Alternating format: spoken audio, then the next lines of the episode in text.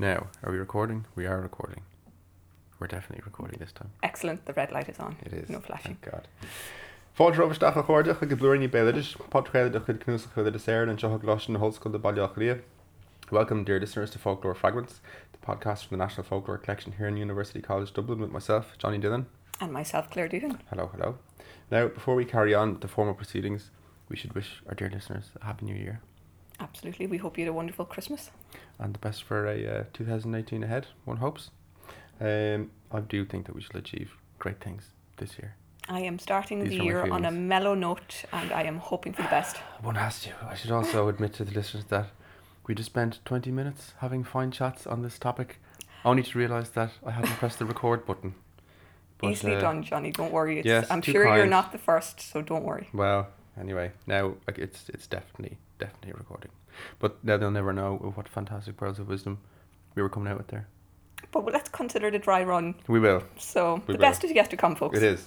So for today's edition, we planned to basically to, to focus on a creature, uh, on an animal that's been at the centre of traditional life in Ireland, in Europe, and even in Indo-European tradition for thousands upon thousands of years.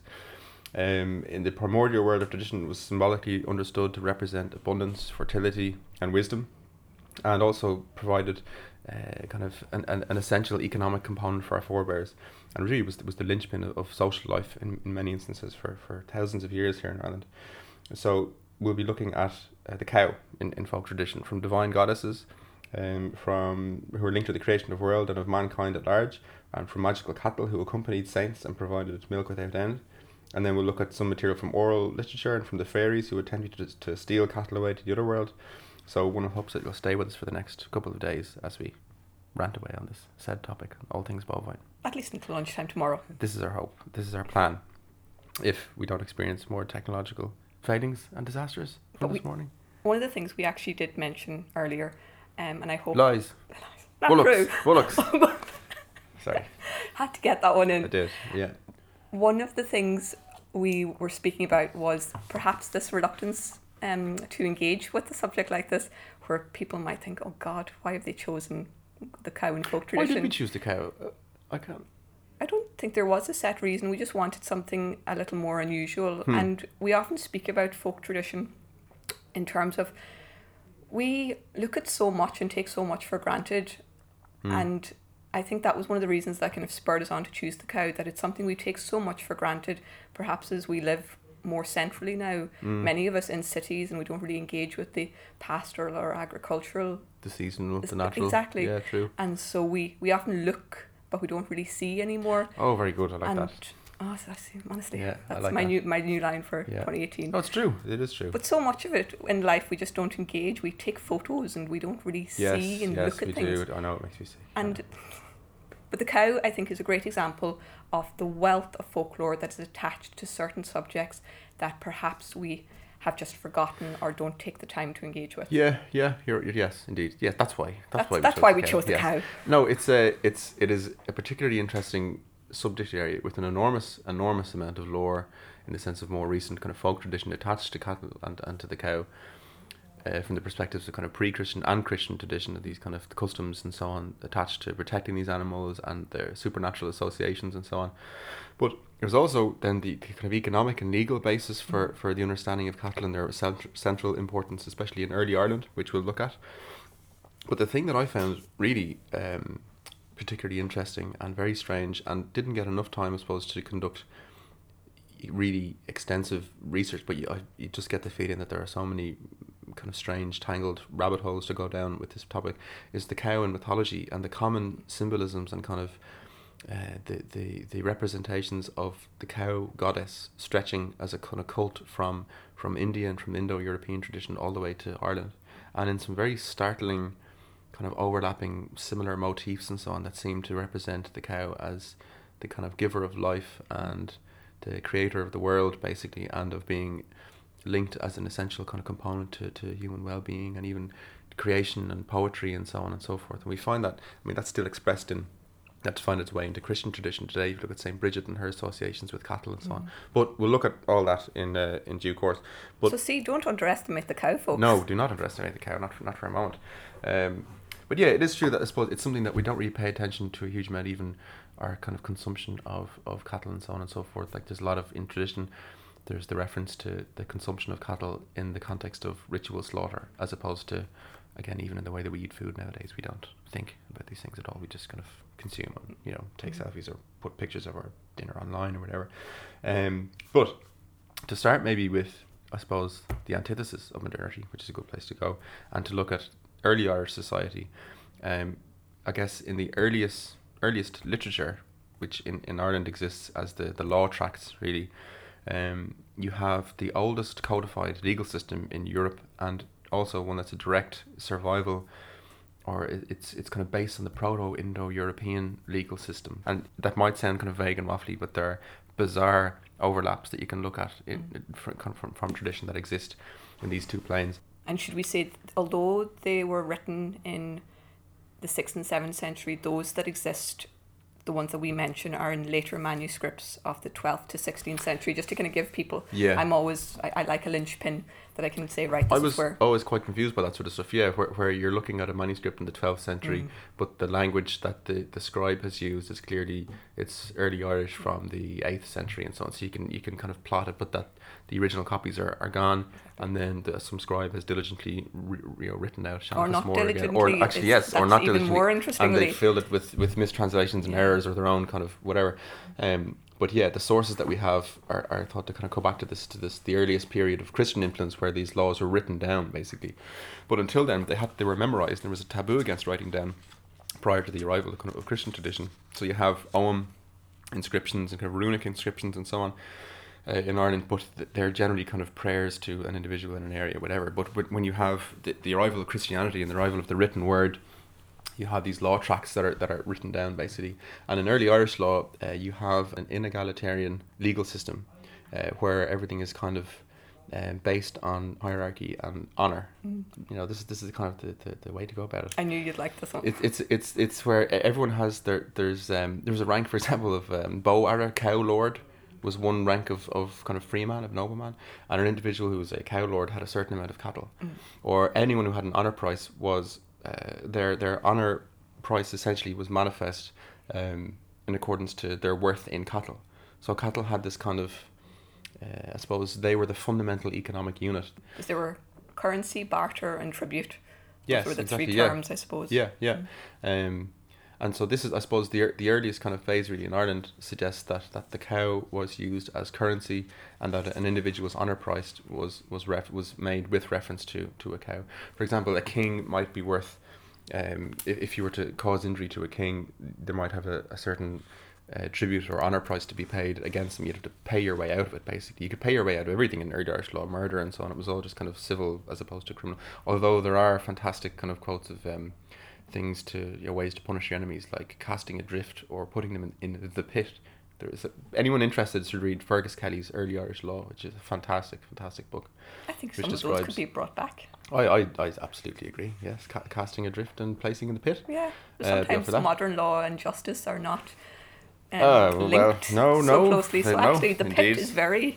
The pit is has its Way to go. its own particular appeal. Yes, um, but uh, but yeah, I suppose idea, I suppose, essentially that that cattle this kind of central central kind of linchpin. A king maybe who's injured is um, can get X amount of 20, 30 or hundred cattle as a tribute. However, if that king is to go off hunting uh, on his own without his retinue, as is improper as befitting his role, and he's injured, he only gets the honor price of a slave or of a of a commoner because he shouldn't be engaging in that. He's he's it's not as though he's the top he can do whatever he wants. He's he's locked in his um, His role role in, in the hierarchy, and he has a so it's correct for a king to go hunting with a giant retinue, and if you do that, and then you can get the honor price that's that is accorded that particular action. But if you go against that action and do something that doesn't as not befitting your rank or whatever, then if something falls foul, then then you only get the the the, the the retribution, the honor price in cattle of, of commoner or whatever. Oh, I see. So it's it's a strange, but very interesting legal system that seems to be a remnant of the Proto Indo European uh, one. But ac- cattle are the, are the central um, linchpin upon, upon which the whole thing really seems based as a unit of currency. They're they're it.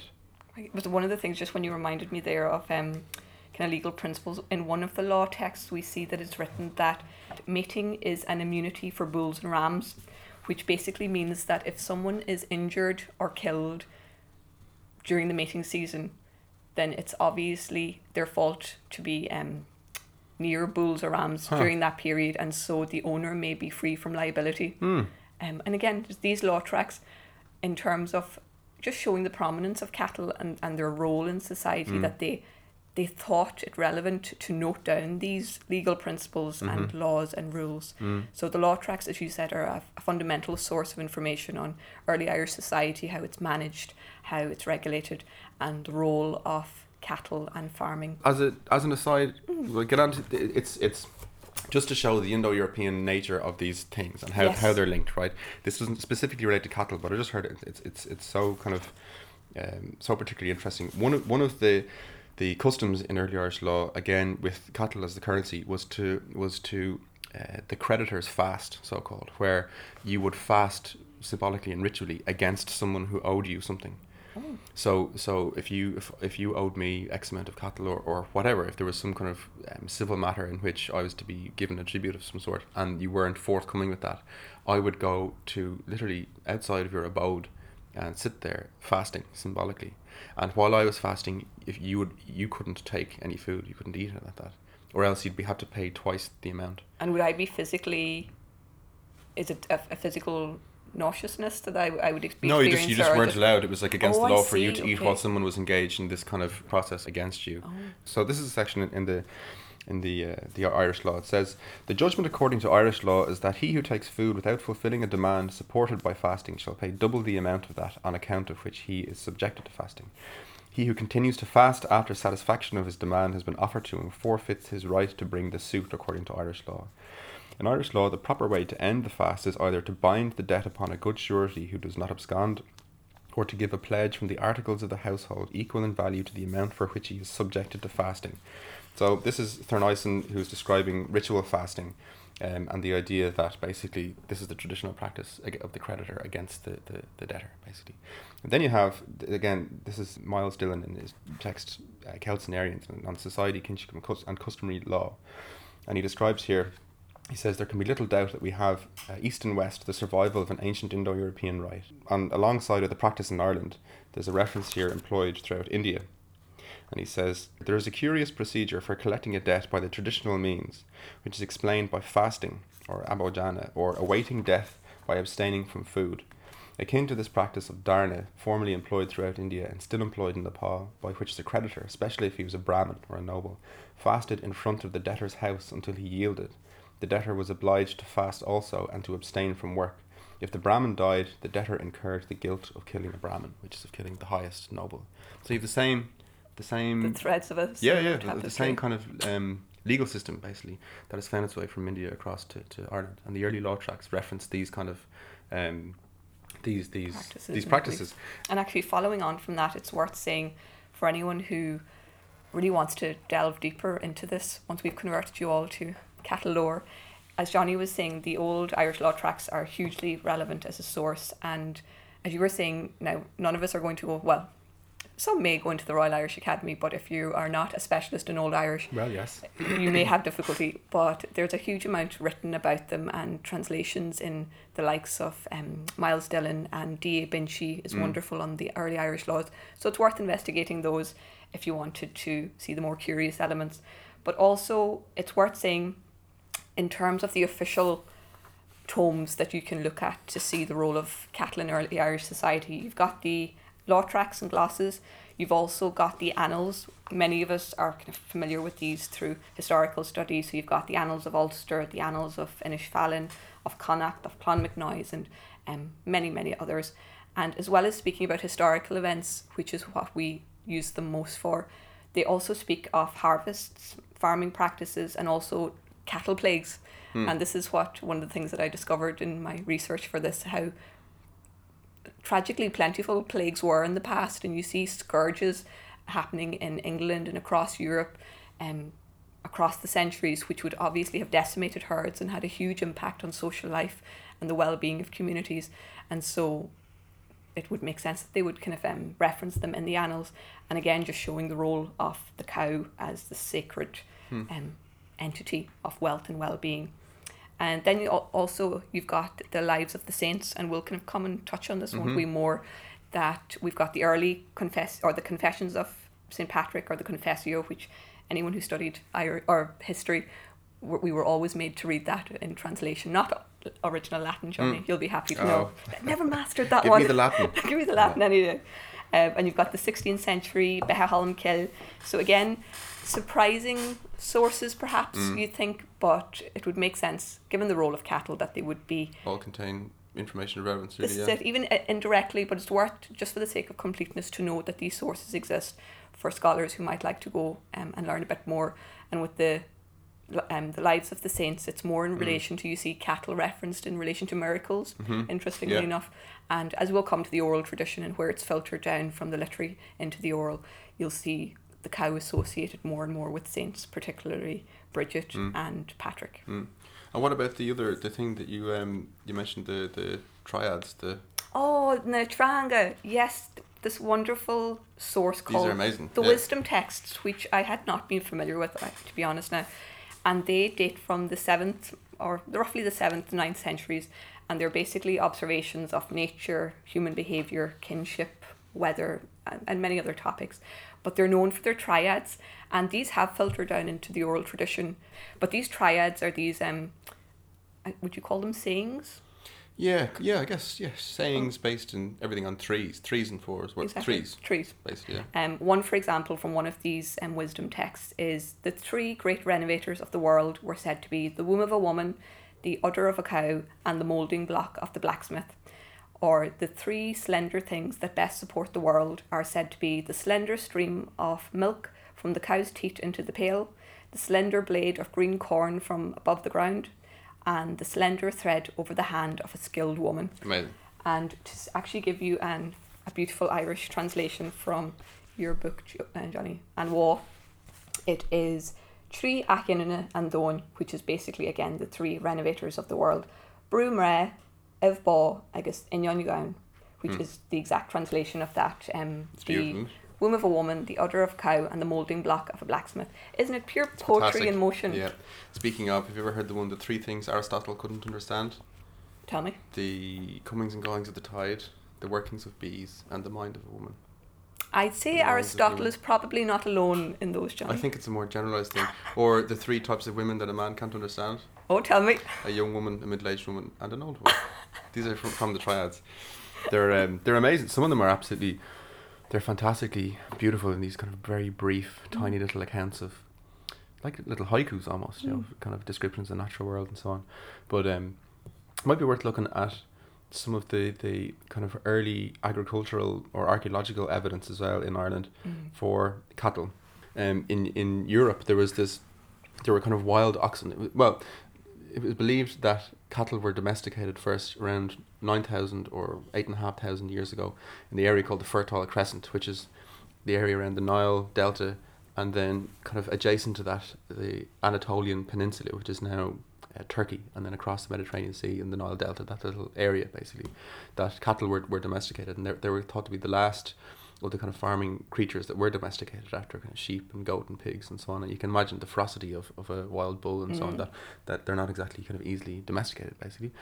But it was believed that uh, cattle in, in Europe were derived from these creatures, the aurochs, which were, you should see in cave paintings as these kind of huge um, uh, bulls and cows basically that are kind of painted in, in, in caves and so on, or displayed all, all over Europe that were sometimes weighed a ton and a half. They were these kind of enormous, enormous creatures. Um, but it was genetics and, and kind of genetic research shows that actually they're not derived, that European cattle aren't derived from these creatures, and that they never uh, were tamed. So I was kind of slightly, yeah, felt sad for the poor noble Auroch that the last one was killed in 1627 in Poland. So it was kind of, it had never quite surrendered and, and tamed, but it just, it, it, it was, well, we just did it in basically. That's quite recent. It is, yeah, it, yeah. When you think about in it, the, in the grand scheme of things. 1600s. that it 1627, pa- apparently the last one was um, was was shot in Poland. Yeah, yeah. A Shot stubborn climbing a male. fence. What? A stubborn male. No doubt, no doubt. Yeah, but um, but in in Ireland, I think the belief was that cattle came to Ireland about three and a half thousand years ago, and so that there was already a process of selective breeding for about five thousand years going on at that stage. They probably came in from Britain to us, but the evidence also suggests that there was no wild oxen in Ireland roaming around, although certain early Irish kind of poems attest to the wild oxen of the Burren and so on. It seems largely, in, in any kind of scant archaeological information that we have about them, points to their being used uh, in an agricultural context. So we have um, burial mounds in which sometimes the bones of cattle are placed alongside the bones of the dead, or also there's one burial mound in, in Sligo which just consists of, of um, cattle bones. So there's an idea maybe of a funereal kind of feast or ritual um, slaughter of cattle again, which fits in with certain kind of uh, Indo-European traditions as well, or kind of older older practices and primordial practices in that sense. Um, I mean, actually, strangely, even the, er, kind of early wooden yokes have been unearthed in archaeological digs to, uh, for, that were kind of used to yoke cattle. But even that word yoke is linked again to the Sanskrit uh, yoga. So people practicing yoga often nowadays, but it means to kind of to bring, roughly to to bring under control or to bring under discipline, in the Oh. sense you're, the passions basically in that context. But also it's the same thing to, to tame a creature, to bring it under your control, to yoke it, and then the, there's that kind of link. I hope that comes up in a pub quiz. You, yeah, exactly. Yeah, like yeah, you can We're ruin several conversation. Did you know that?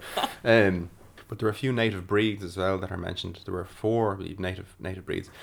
But one of the things I wanted to read out were these these amazing quotes uh, in the 1830s from William Wilde, the father of of um, of Oscar Wilde, where he's describing what he calls the old Irish cow, quote unquote. This is this is um, one of the native breeds, and he describes it of small stature, long in the back and with moderate sized, widespreading, slightly elevated and projecting horns of all colours, but principally black and red. They were famous milkers, extraordinarily gentle, requiring little care, and were in truth the poor man's cow. But they did not easily fatten, and when beyond a certain age, seldom put up flesh. They abounded in all parts of the plain country.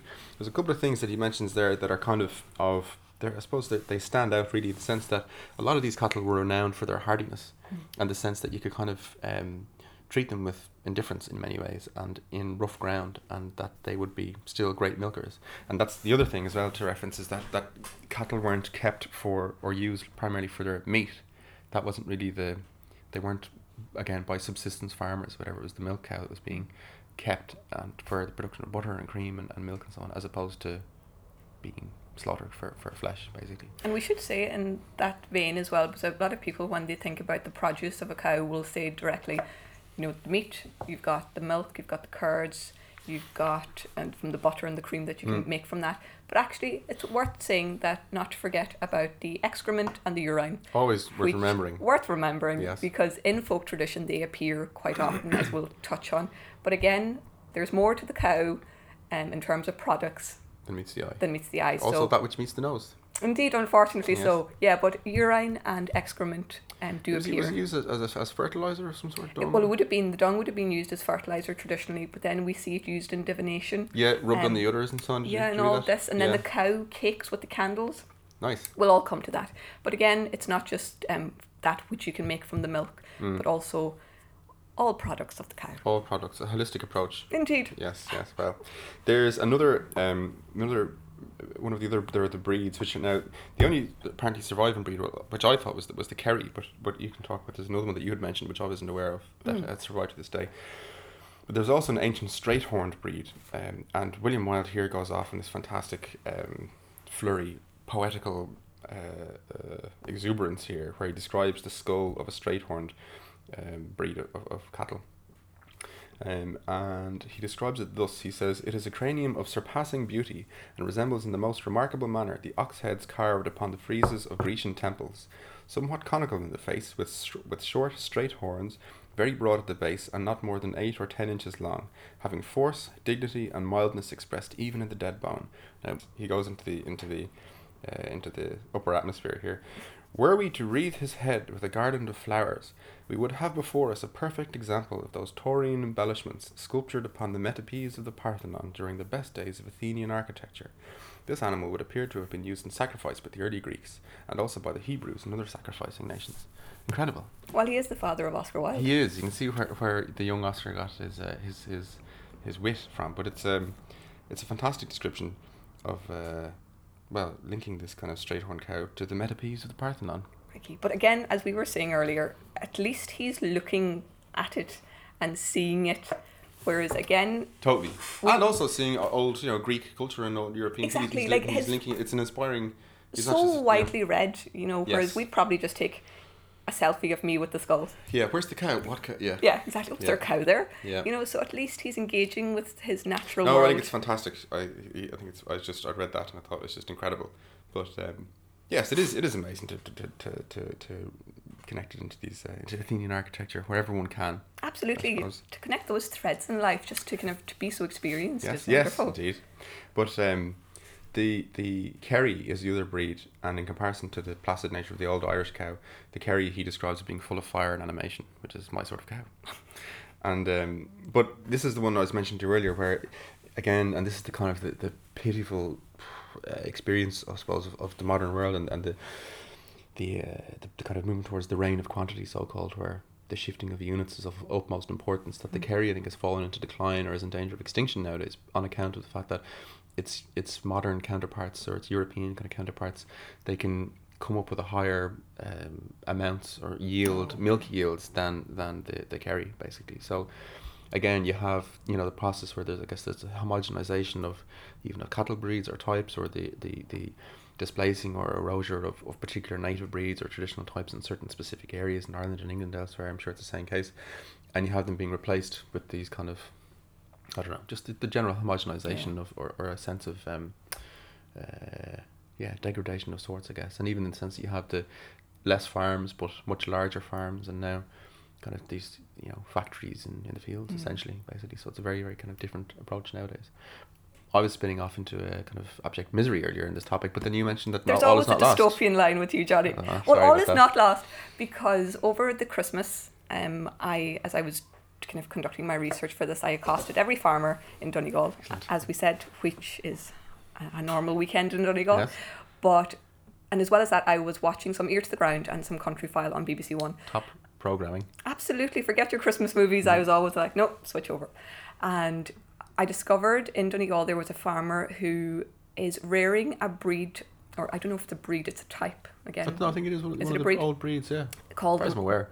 Well, I'm, I'm I no, I'm have no stepped in there. No, it's like just reveal. I should have said nothing. Instead revealing my abject ignorance. Carry on. Excuse me. and it's called the the Moyle cow or the um, ball wheel, which is a hornless type of cow, Hmm.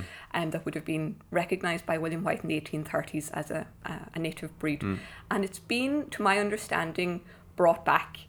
So that there are now roughly 700 in Ireland. Now, again, I'm no agricultural scientist as to how extinct breeds can be brought back, whether the genomes and all the rest You of know it. that the So- quote from the front page of the Irish Times tomorrow is like Claire Yeah. out, outlandish claims as to uh, resuscitation of, of ancient breeds. Yeah. It's true. The National Folklore Collection just brought Yeah, down a step. Yes, exactly. Yeah. Um, but apparently he's brought back the, the Moyle cow, which is a very distinctive looking cow. If you Google it, it's um, really quite beautiful. The more you look at cows, they're just glorious animals. But it's red with a very distinctive white stripe Hmm. from its head to its hind quarter.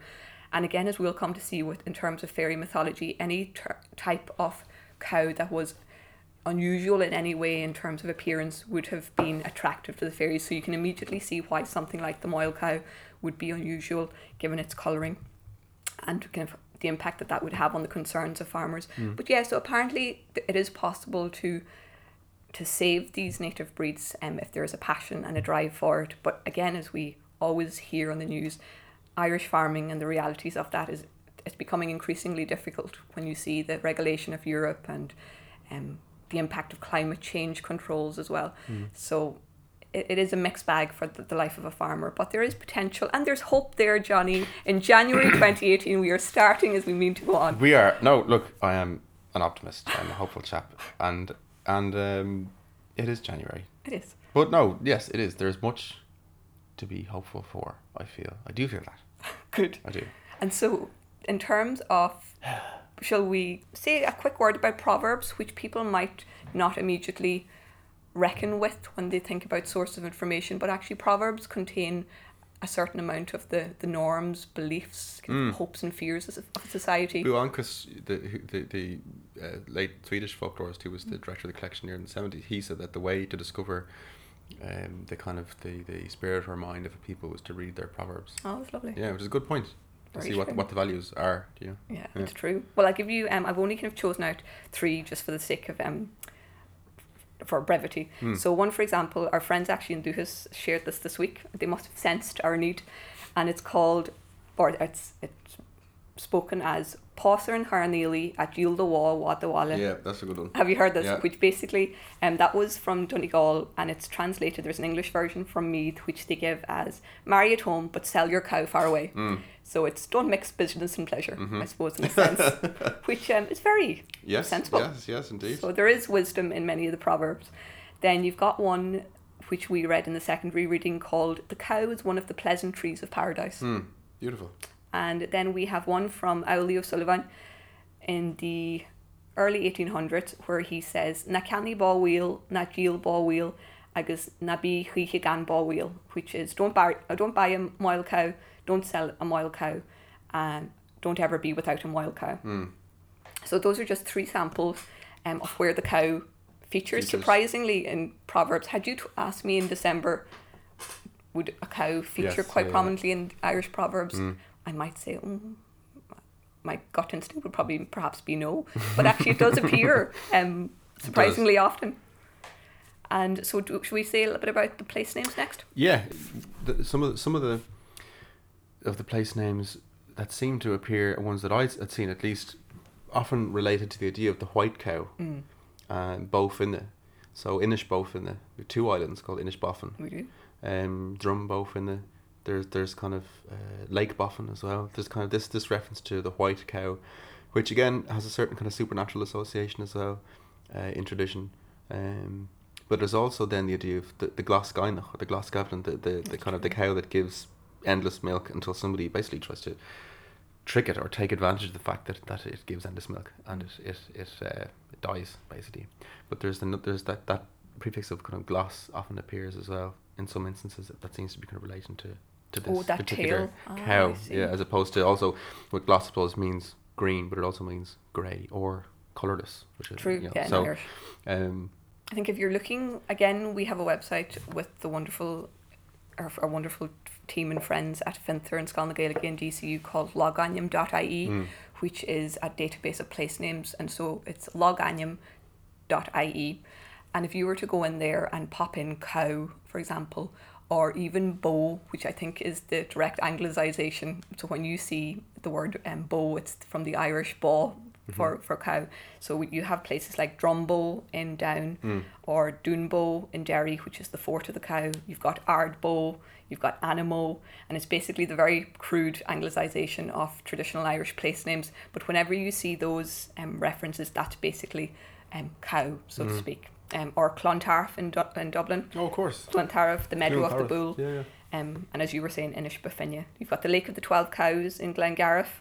And then, as you were saying, you've got the, this association with the Glasgow in. You can actually see it in Donegal all the way down to Kerry, where it was, it was stolen by Balor, wasn't it, on Tory Mhm, Island? yeah. So you've got this, um, I suppose, tradition of the story of the, the great yield from this cow, hmm. all the way in these place names that you can see associated with it, and the cow's stone in Kerry and Kilmalkedar, where the Glasgownia would have, I suppose, poured its milk into these stones that hmm. are now said that the holes represent where the, the milk pooled, or where there's a stone called the Thief's Stone in Kerry, where someone who tried to steal the Glasgownia fell, and the imprint of his hands and knees are said to exist in the stone.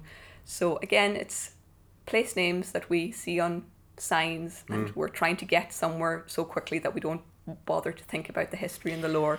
Yeah, But there's absolutely. so much there. And that can be sometimes in the process of kind of of the anglicization of place names directly via the kind of phonetic um, Mm. expression of them, as opposed to their meaning, renders a lot of these places just as kind of gobbledygook, really. Brian Friel translations. If you have not read it, read it. Hmm.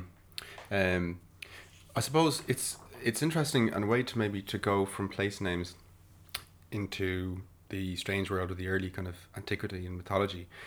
The, the the one that stood out for me and that just it just kind of kept going and going and going. It just was bizarre some of the parallels and motifs. I found it so at least it'd be great to, to conduct more research on this particular topic. Was the idea of an ancient goddess or deity being represented as a cow who has some sort of connection to kind of bringing um, wisdom or a certain sort of insight into into the world, and in particular when she's when she's viewed in connection then with a kind of father god figure or a son god, and there's this pairing, this union of these two that creates the world or creates plenty in a general sense. Um, to look, say, in, in the Irish context, the the Boyne River Mm. is named after Boyne, who's the goddess of, of in Ireland, who is attached to kind of this this divine cow basically, and so the in the earliest phase in, in, in the kind of early uh, Irish, there's the reference of Bovinda Mm. as meaning kind of divine cow. But you have again in the Indo-European, you have the same figure of, of who whose references uh, Govinda, and you even have that as a first name now. Like there's a restaurant, a vegetarian kind of uh, restaurant in Dublin called Govinda's. But the A early vegetarian. vegetarian restaurant, yeah, because of course in Hin- in Hindu tradition, then The cow is ever sacred. since the Mahabharata and so on, or before that in the Vedic texts, the cow is sacred. Of In, in, in, in earlier traditions, the cow could be eaten, the flesh of the cow could be eaten, but only in a ritual context if it was being sacrificed, say. But then I suppose vegetarianism became installed as a kind of, as a spiritual or ascetic practice perhaps in, in traditions of Hinduism and Buddhism and Jainism. And so the cow is kind of revered, or cattle are often seen um, listening to Krishna's music and stuff like this. So there's kind of divine associations. Um, but in in the early tradition in Ireland, Boyne is this kind of goddess, this deity, and she's attached with the river Boyne, and uh, as I was saying, Bevinda or divine cow is her kind of is her her, her epithet, her name, and in Europe there was a there was Damona, it was the same kind of the same cow wa- was cow goddess was kind of wa- was worshipped, and so you have this figure who she she's there are several references to to basically the udders of the cattle streaming forth these rivers of milk that are kind of coming into the world basically, Okay.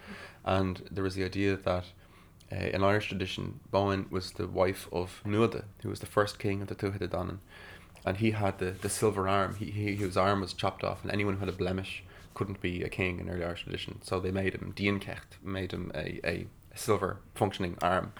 But part of his name means even to one who goes fishing, and kind of this this fishing figure. He has, has all this kind of aquatic imagery attached to him.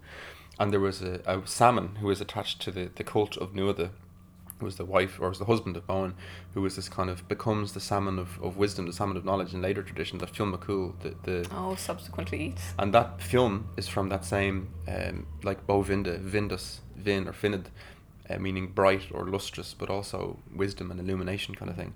And so it seems as though the cult attached to Nuada and the wisdom of the salmon became later on kind of usurped or superimposed by this younger figure, Fionn. You know the story of Fionn where he catches the salmon of knowledge, or it's caught by an old figure. Yes. That figure is Nuada. The, the full name is, is is references this old deity, and so Fionn though is the one who accidentally he he, he pushes a blister on, on the cooking salmon when he's told not to eat it, and having burst this blister, he puts his tongue to his mouth to, to cure it because he's been burnt, and he suddenly gets all this kind of cosmic wisdom basically. But the idea was that there's a kind of union between the the cattle uh, the cow kind of goddess who's in a sense represented with the waters of, of the Boyne and, and kind of giving these waters. She was the one apparently as well, Boyne, who went to the source of the river, having been told by Nu that if you if you look at this well, it'll kill you if you look on the waters. But she looked at them. It, it took one of her eyes out, and she was injured, and she ran away. And the water kept rising after her, and that's what created the the Boyne. And it's still revered as a holy site. People still make pilgrimages to it, and to, to the, the origin, the, the source of the Boyne, basically. So you have a figure, I suppose, who's kind of connected to um, the, the the the the idea of the kind of the waters and wisdom and this kind of sense of, of, of abundance and kind of giving and Mm. so on and so forth. But you have similar traditions then in um, in in Egypt, right? Or in, and in the Indo-European tradition, you have the same kind of the, these same kind of descriptions. But but in, in Egypt, you had the cow goddess Hathor, who's predates historical period entirely. So there's no way to kind of trace the origins of her, um, of her, her beginnings basically. And she's often described as she's shown as, as a woman with these huge kind of cow's horns, and resting between the horns is the disc of the sun, and that she's in union again with the sun god. There's this sense of kind of a union or whatever. Um, but she was the she was the the she assisted women in childbirth, was goddess of music and dance, a patron of miners, and then she was understood as the wife and mother at the same time of, of Ra, the sun god. There, there were these kind of they changed roles all the time. So every morning, um, Hathor would give birth to Ra, and then every evening she'd conceive as his wife, him in a sense, and then the sun is born every the sun rises every day, but it's through this kind of cow goddess figure that it keeps this kind of cycle in motion, basically. Childbirth every morning, and then conception every night. Well, look at Exhausted. yes, but this is the this is the preserve of the uh, of the old ones. Um, but in in so you have I suppose this idea of kind of sacred rivers of milk uh, that are kind of flowing from this cow. Um, in the in the in the Nordic tradition as well, in, in the Norse mythology, um, you have the idea that there was there's a, a primeval cow, Audhumla, and again you have these streams of milk running from her udders in, into their world, and she licked these ice blocks for, for the kind of salty blocks, and revealed the first uh, the first man. Uh, Buri was was kind of revealed after three days from the ice. That's the first man. Was the grandfather of Odin who came into the world Oh. after this kind of this uh, the, the, the this primeval cow basically was kind of well brought I suppose the gods and man into existence likewise but you have these kind of ideas these sacred rivers of, of milk that are, are expressed sometimes in flowing waters that's expressed in Indo-European tradition as well and that there's this kind of connection to I suppose the imagery that's kind of inspiration and wisdom and a sort of cosmic knowledge basically that's Mhm. attached to this divine um, uh, cow. But again, that stretches from Bóinn, Bovinda, all the way across to uh, the Indo-European tradition as well, and through Egypt and in Greece. In, in Helios, you had you had his um, seven flocks of cattle, and in in um, in the Odyssey, Odysseus and his men wind up on, on this island.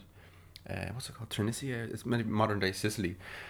And it's, despite Od- Odysseus' best advice, his men find these, these kind of sacred cattle and sacrifice them all to the gods, as you do, because they're, they're stuck on this island Okay. uh, for there's a storm or whatever. They sacrifice these cattle, um, and then the gods basically pour great wrath upon them. But the cattle kind of come back to life, and the spit, the skins start kind of wobbling around. You can hear the cattle calling, and the bones are all kind of jumping around and all sorts. Uh, and then they try to escape the island, and I think that Zeus promptly kills them all, except Odysseus, he sails off to Calypso's island and Fascinating. He's kept there for seven years. But you have these, these figures of, of kind of cattle as these divine figures, but in the in the Egyptian, in the Indo European, and in the Irish sense, you have this kind of divine mother figure uh, who's connected with abundance and fertility and kind of and life giving waters in the sense of milk, but figuratively that figuratively of, of kind of, of water and rivers and so on. Um, and that's kind of translates even into into Christian tradition as well, with the likes of Saint Bridget has a huge kind of patron saint of cattle, isn't yeah, she? she and she and she has this kind of idea of cattle attached to her, but also of assisting women in childbirth or protecting women, pregnant women in particular, and also cattle and assisting cattle and calving and so on. That she would protect. She was this kind of figure who would protect. And her name means uh, exalted one, breed, but she's a triplication. There's no deity, the Dagda, the father Mhm. god of the Tuatha Dé Danann, and he had three daughters, Brigid, Brigid, and Brigid, and their feast was Imbolc, or, or meaning um, Imbolg in the in the womb. Um, but this kind of this idea of feasting and and and kind of um, or the, the festival attached to fertility and childbirth and so on that manifests on the first of February Mhm. and that later became attached with the woman who Christianized her tribe in, in Louth and took the name Exalted One, took the name Bridget, took over the pre-Christian cult, which now becomes this Christianized um, kind of cult to the same deity, really, but it's it's now this kind of Christian tradition that on the first of February, up and in the country, there are still observations and prayers, many prayers, and for couples wishing to conceive, who have diffi- difficulty conceiving, to visit um, one of Bridget's wells and so on Mm. and so forth. That, but you have these kind of overlapping motifs, I suppose, from from the earliest phase that are of the profound and kind of strange uh, imagery, really stretching from again from from India to. Mm.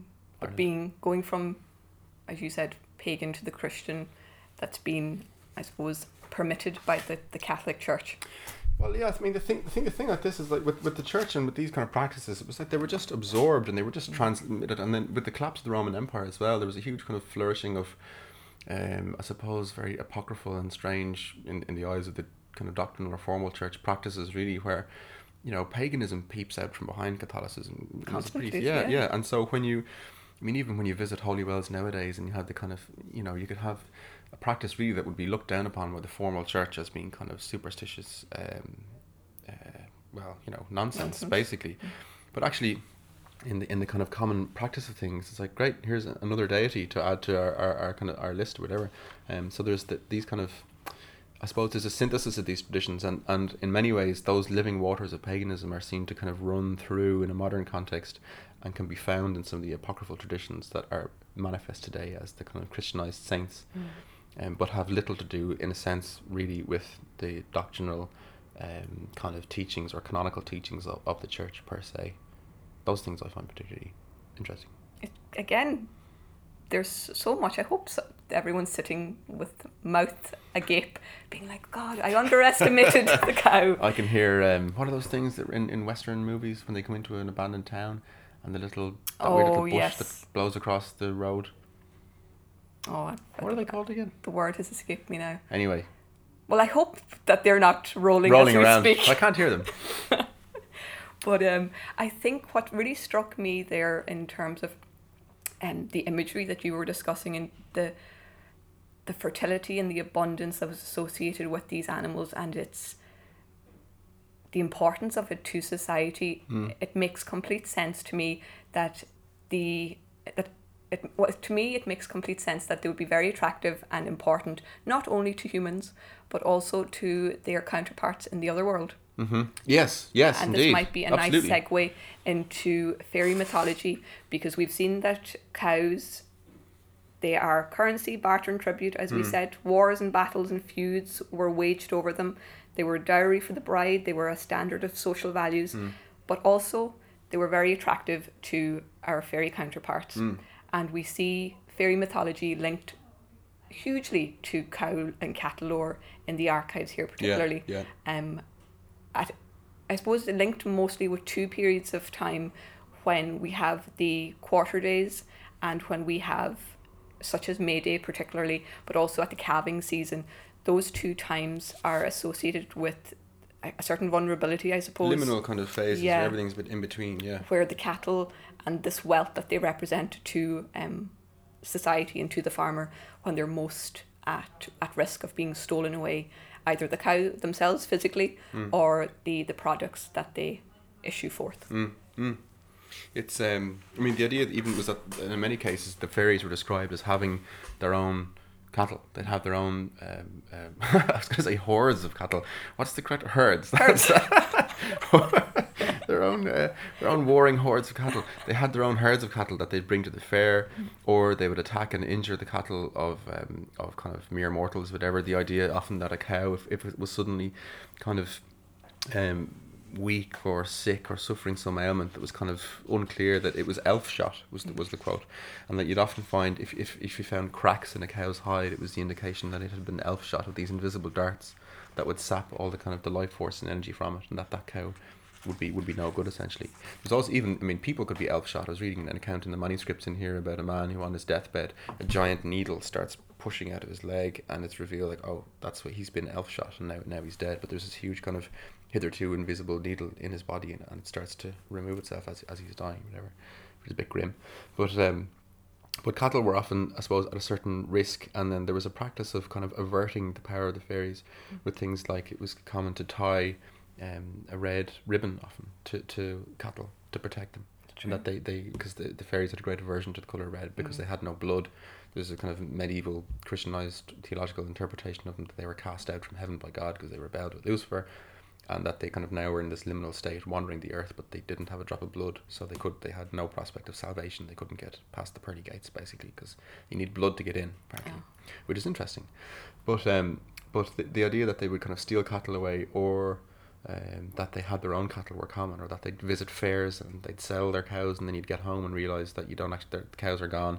And when you go and put your hand in your pocket to take out the money it's just leaves or whatever. You've, you've, you've basically you've been done in by, by these kind of Full of mischief. full of mischief yeah. Um i have a piece here.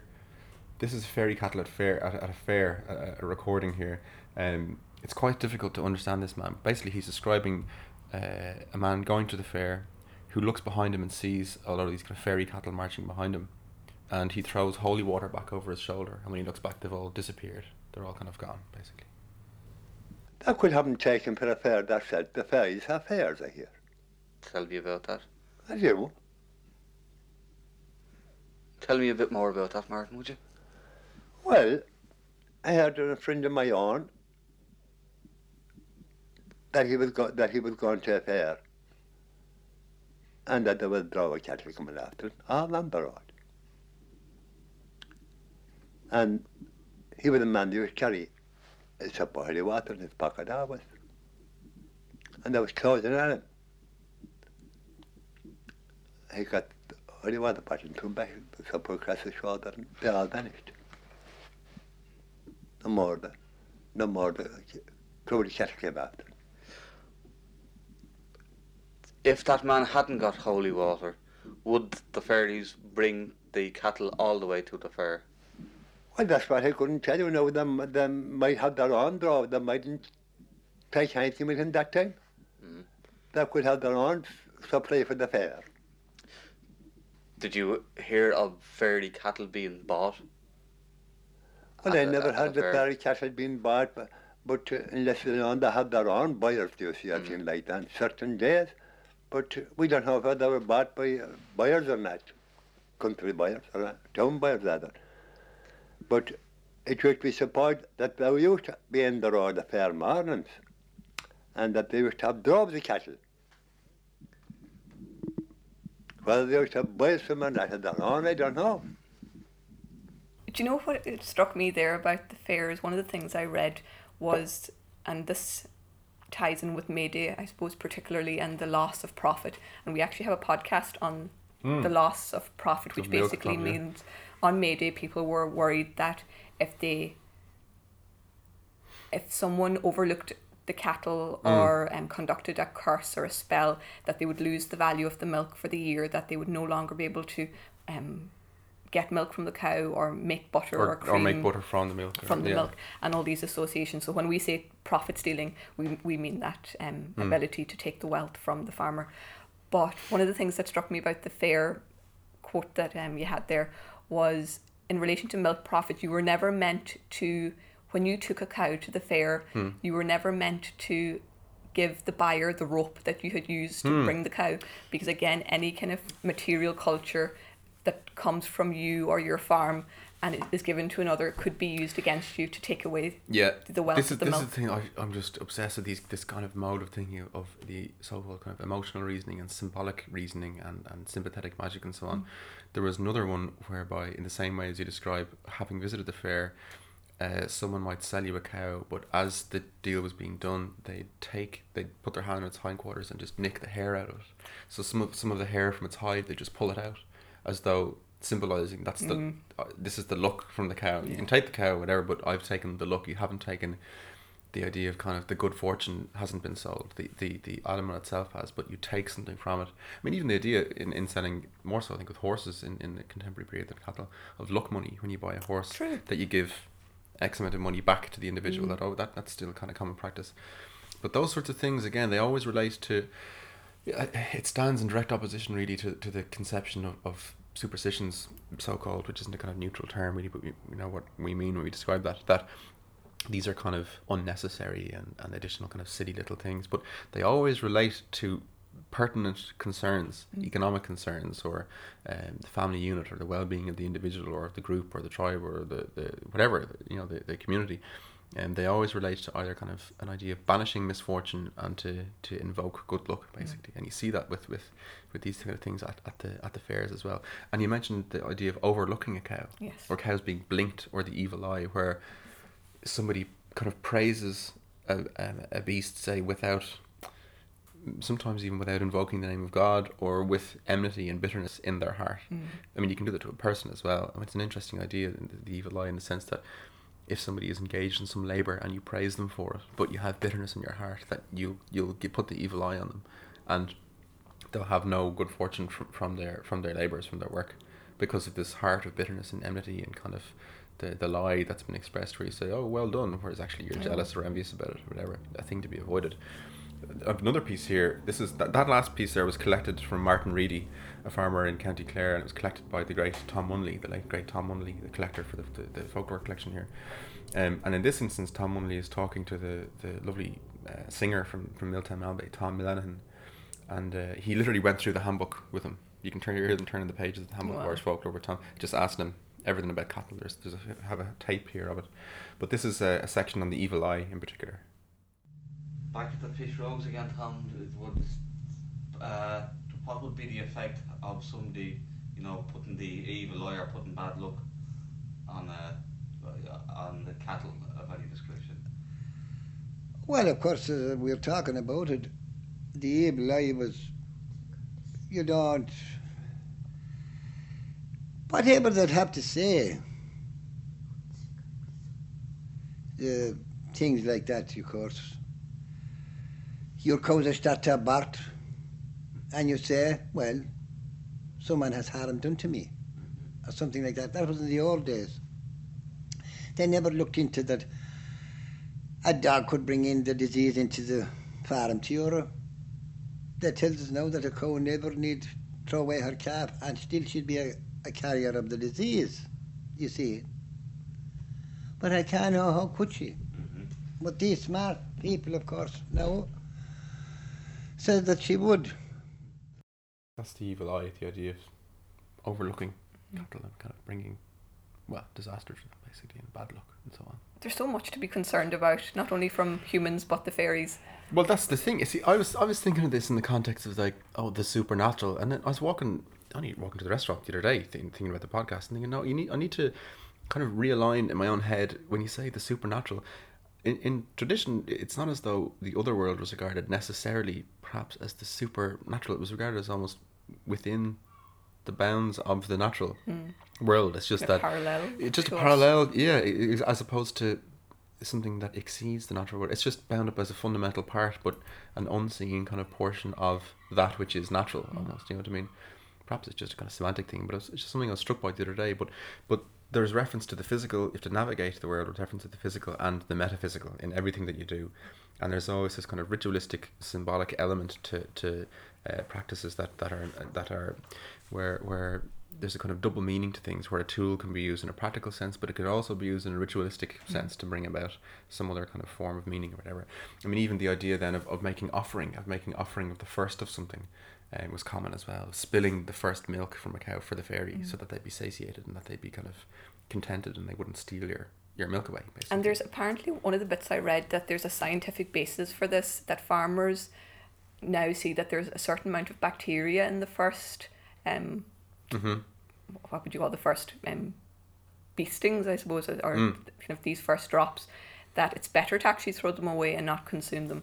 So you you see both the although we kind of call them pishrogs that maybe now in time that they've seen that there's some basis to it. Perhaps, yeah, perhaps. I've generally tended to. I remember teaching students in classes, and I'd ask them, when getting them to think about symbolic reasoning, and give them an, an instance of like, why would this be the case? Like, why should a pregnant woman not visit a wake? Yeah. Why is that a custom? And they'd often try and come back with a kind of rationalist or reasonable approach, um, as in maybe it'll cause some sort of stress thing in her, Mm. or she'll lose the child or something like that.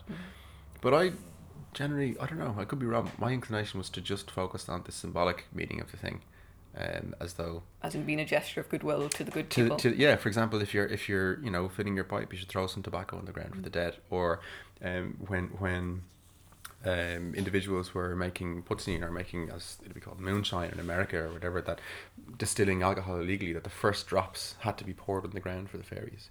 That kind of motif of kind of giving the first thing away for the dead or to the other world is that kind of symbolic offering so that the rest of your labours come to good fruition to appease them. to appease them. Yeah, yeah, yeah.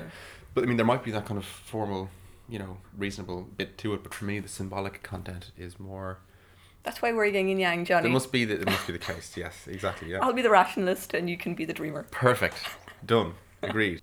When you were speaking earlier, Johnny, about the red ribbon, there are actually a number of protections that people would have believed in for, I suppose, warding off ill fortune hmm. and the bad intentions of the fairies or the good people um, at May Day and on, particularly on calving days as well. So you've got the ribbon in the tail, the red ribbon, you've got rowan branches, you've got hmm. the nails, which again is kind of this association with iron being put in the milk bucket for the first milking. Hmm. You've got flowers on May Day, which we would have covered earlier. You've got then the more Christianized protections. So you've got St. Bridget's cross being hung in byres, and I've seen that in my Yeah, own time yeah. because we would have that at home. You've got holy water being, um, I suppose, sprinkled on the calves and the cows at certain times of the year, as well as being kept in the byre. You've got, You kept cattle at home. we did indeed. Yes, yes, yes. true. I forgot about this True. thing. So I'm, I'm all about my Yeah, St. Bridget's crosses. Oh, indeed. And then you've got also, and I asked my family about this, and they remember doing this where when you'd finish milking, you'd put the sign of the cross on the hind quarter of the cow from the, the, The milk. foam of the milk. Oh, yeah. Yeah, as Yeah. um now they couldn't say that they did, did this for a specific reason, um, or what the symbolism of it was, but they do remember doing it in their Mm. time, and they're they're only in their sixties now, so it's relatively recently that Mhm. it's survived in rural Ireland. Yeah, yeah. So it's well bear those in mind if you have any cattle at home, folks. That Well, the symbolic approach is always correct. it's true. There's um there is a piece here which I should play. So this is again from Tom Lenihan, and just the question you mentioned the rowan bush and things like the Mm. white thorn and the black thorn and ways of protecting, um, but the the afterbirth when a cow calved, that it was used, and sometimes it was um, used to feed animals or it was or it was boiled. And would, the water would have a cure in it, and so on. But this is Tom Lenihan describing um, the afterbirth from the calf and what it was, what use it was put to, basically. Delightful. What would you do with the afterbirth?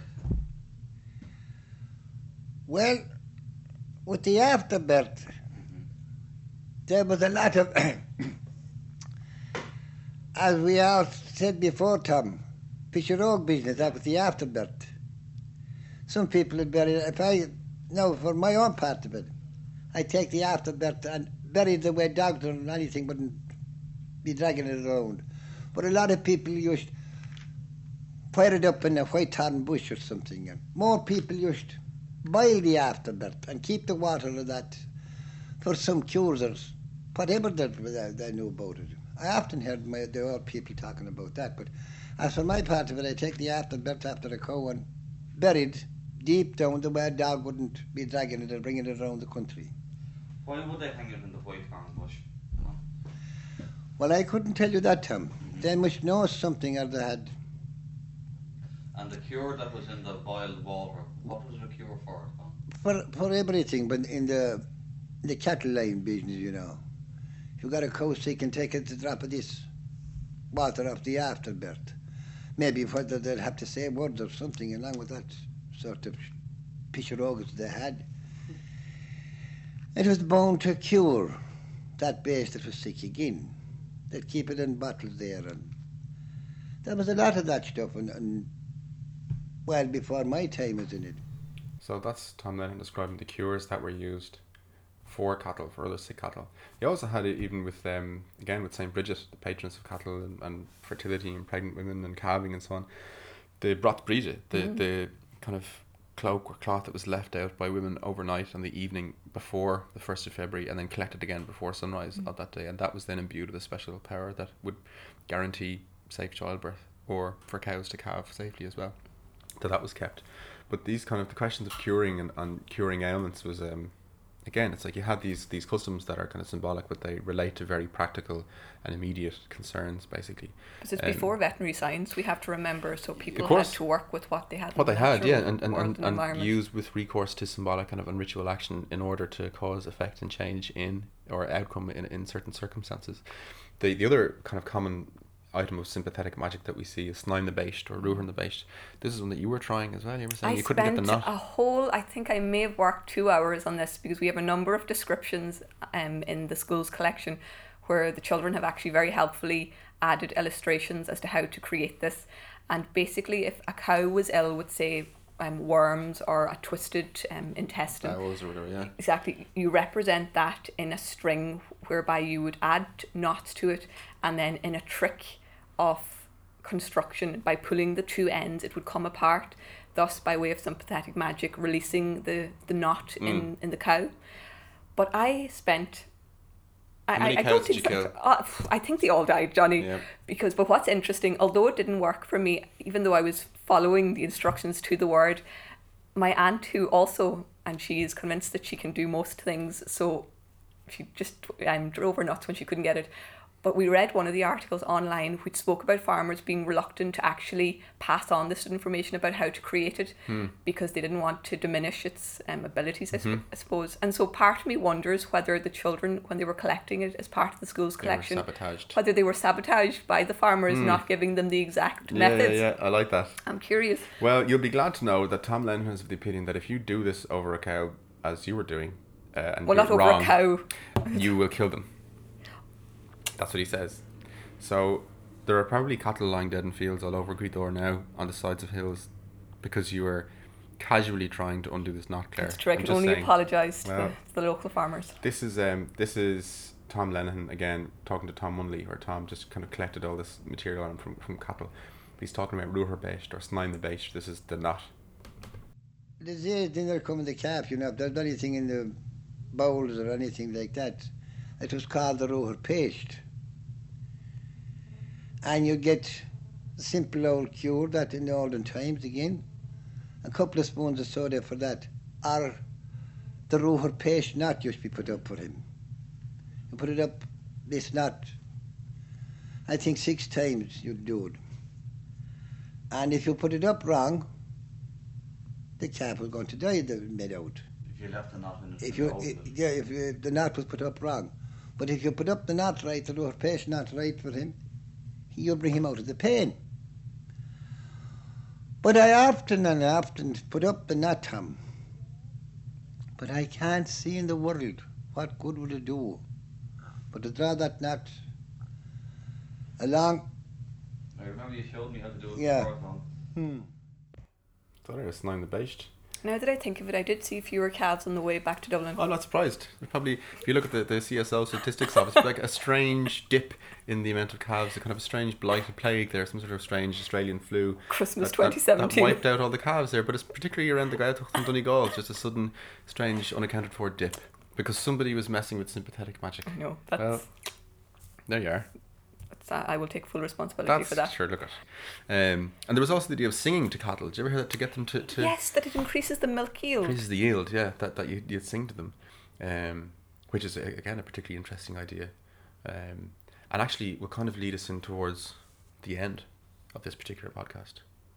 In that there's a song about this, This is Colleen Das Crut in the Mo, Mo. Oh, which is a song that has quite evil connotations, because the, there's the story about the devil who sang this song. When the priest is called to a sick call, did you ever hear this one? The, the, the priest gets a call to go out to a house late at night. uh, There's a sick call, a man is on his deathbed. He needs rites of extreme unction or whatever, and he needs the last rites to be given to him. And the priest sets off on the horse, galloping away through the night.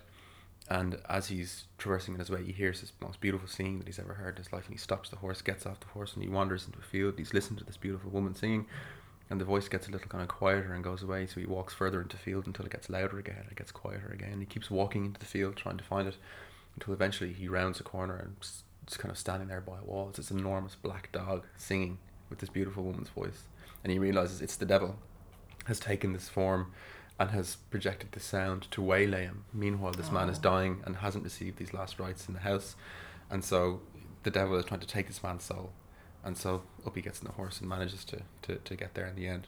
But on a, the, the song that the devil was singing was Cailín Deas Crúite na mBó, Oh, the lovely uh, milking, the lovely milkmaid, and and so there was a taboo against singing it. Pe- I was just people about to say that was what was ringing bells in my head that people wouldn't sing it. people wouldn't sing it no because it had an association with the evil one and so there's a piece which we'll leave you with from the archive as our treat from the archive I always feel that you choose those songs that have ill omens attached to them, Johnny. nonsense And well it was it was a cattle related um well it's a good story well, that's true. That's is a bit- true. it is a bit dark So if we're not is- here in February, yeah between uh, kind of between between uh, between my sympathetic magic and your chosen, and, and uh, playing songs related that are associated with the evil one well we should leave you on that merry note I That's true. suppose and 2018 started so well. it has it has yes we shall bid you farewell and we'll catch you uh, next month Hopefully, take Indeed. care, folks. Slán Og vi meisjala golgeduren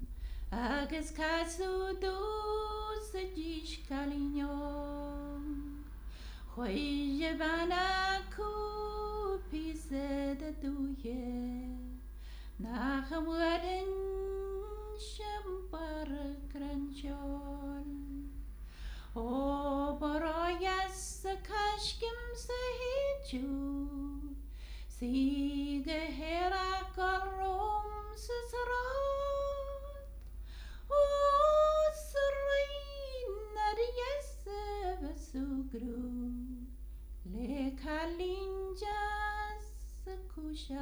NaMo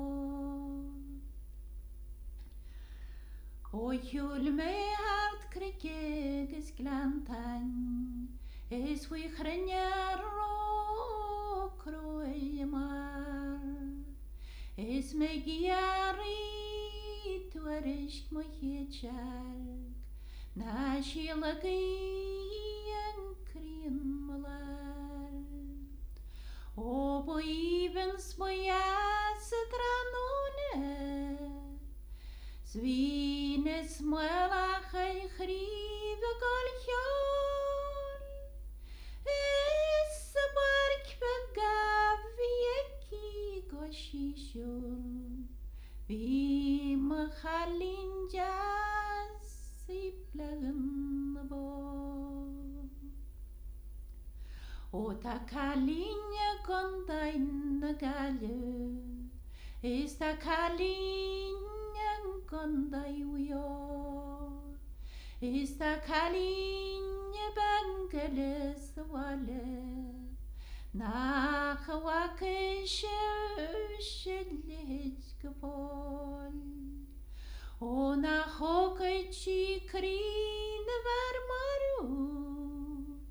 Éjszártenye da glony Os narve nadjei owi malo, Mo halin jaz kushach namo.